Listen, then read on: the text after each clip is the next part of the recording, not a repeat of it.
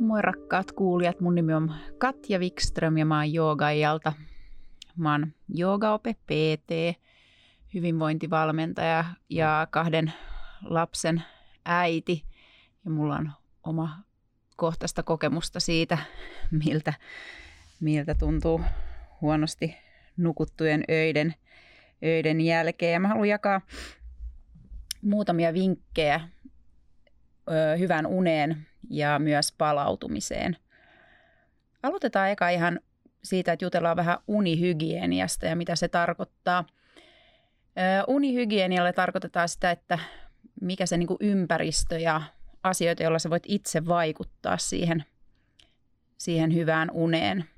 Eli jos aloitetaan ihan siitä ympäristöstä, eli makuhuoneesta, niin makuhuoneen lämpötilalla on vaikutusta uneen unen aikana meidän kehon lämpötila laskee ja se itse asiassa, alkaa laskea jo ennen nukkumaan menoa. Ja tämän takia niin huoneen tulisi olla viileä, eli noin 16-18 astetta, jolloin se auttaa sitä keho, keho laskee lä, omaa lämpötilaansa.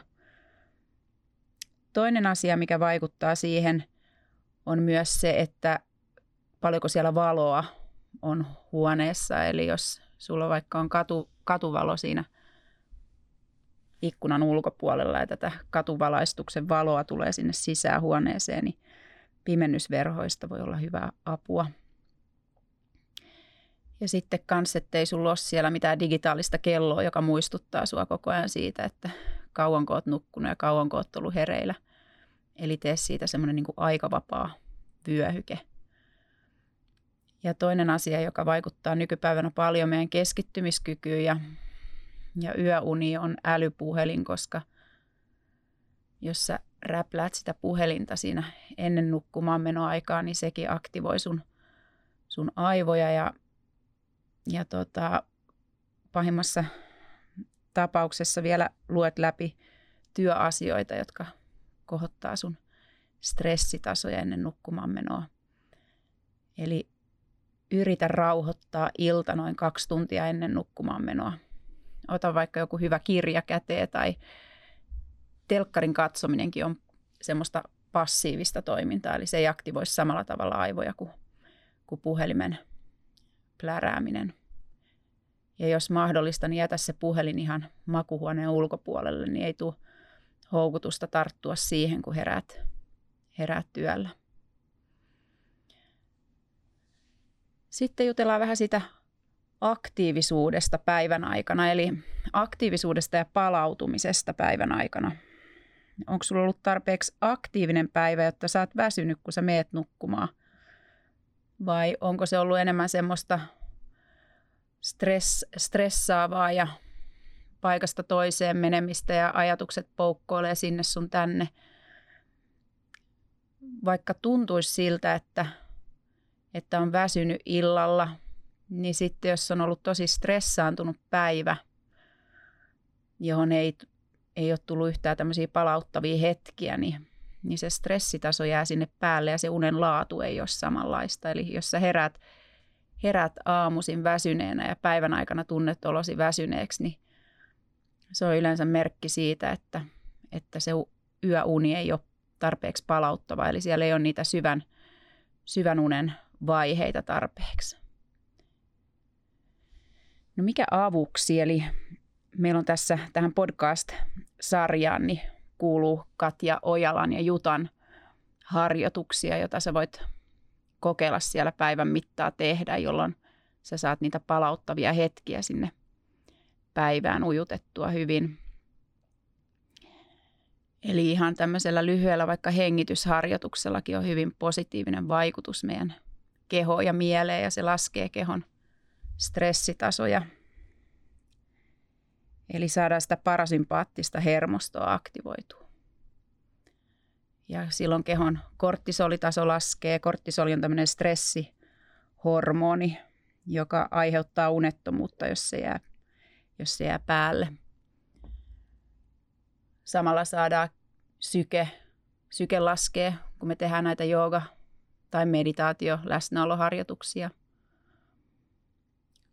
verenpaine laskee ja ruoansulatus tehostuu. Unettomuus ja huonosti nukutut yöt, niin meillä on varmaan kaikilla omakohtaista kokemusta, miltä tuntuu seuraavana päivänä. Ja olet varmaan huomannut, että tekee tosi paljon mieli kaikkea herkkuja ja epäterveellistä ruokaa, koska keho, keho kaipaa semmoisia nopeita hiilihydraatteja, eli aivolle ruokaa. Eli uni vaikuttaa meidän aineenvaihduntaa, vaikuttaa meidän mieleen, keskittymiskykyyn, oppimiskykyyn. Ja tota, sillä on myös suuri, suuri vaikutus siihen, että me pysytään terveinä. Ja se syvä uni on just sitä, sitä uusiutumista, eli keho, keho uusiutuu, keholokyky parantaa itsensä syvän unen aikana, eli aivot huuhtoutuu, poistuu kuonaine aivoista ja se auttaa meitä palautumaan. Ja jos on vaiheita, pitkiäkin vaiheita, ettei tule ollenkaan sitä syvää unta, niin voidaan vaan kuvitella, mitä se tekee meille. Eli sen takia tämmöiset palauttavat hetket on tosi, tosi tärkeitä. Eli suosittelen, että pidät vaikka päiväkirjaa vaikka kahden viikon ajan, eli mikään muutos ei tapahdu hetkessä, vaan pidä päiväkirjaa kahden viikon ajan ja ota mukaan näitä harjoituksia ja ujuta niitä sinne päivän keskelle. Meillä on joogajan, joogajan palvelussa on, on paljon tämmöisiä tota, erilaisia rentoutusharjoituksia, palauttavia harjoituksia. Ne on todella suosittuja. Ja sulla ei tarvi aina olla 60 minuuttia, vaan ihan viisi minuuttiakin on parempi kuin ei, ei mitään. Ja toivon mukaan huomaat eron muutaman päivän kuluessa. Kiitos sulle oikein paljon, että olit mukana kuuntelemassa ja mä toivon sulle oikein rentoja, ihania hetkiä ja hyvää yötä. Moi moi.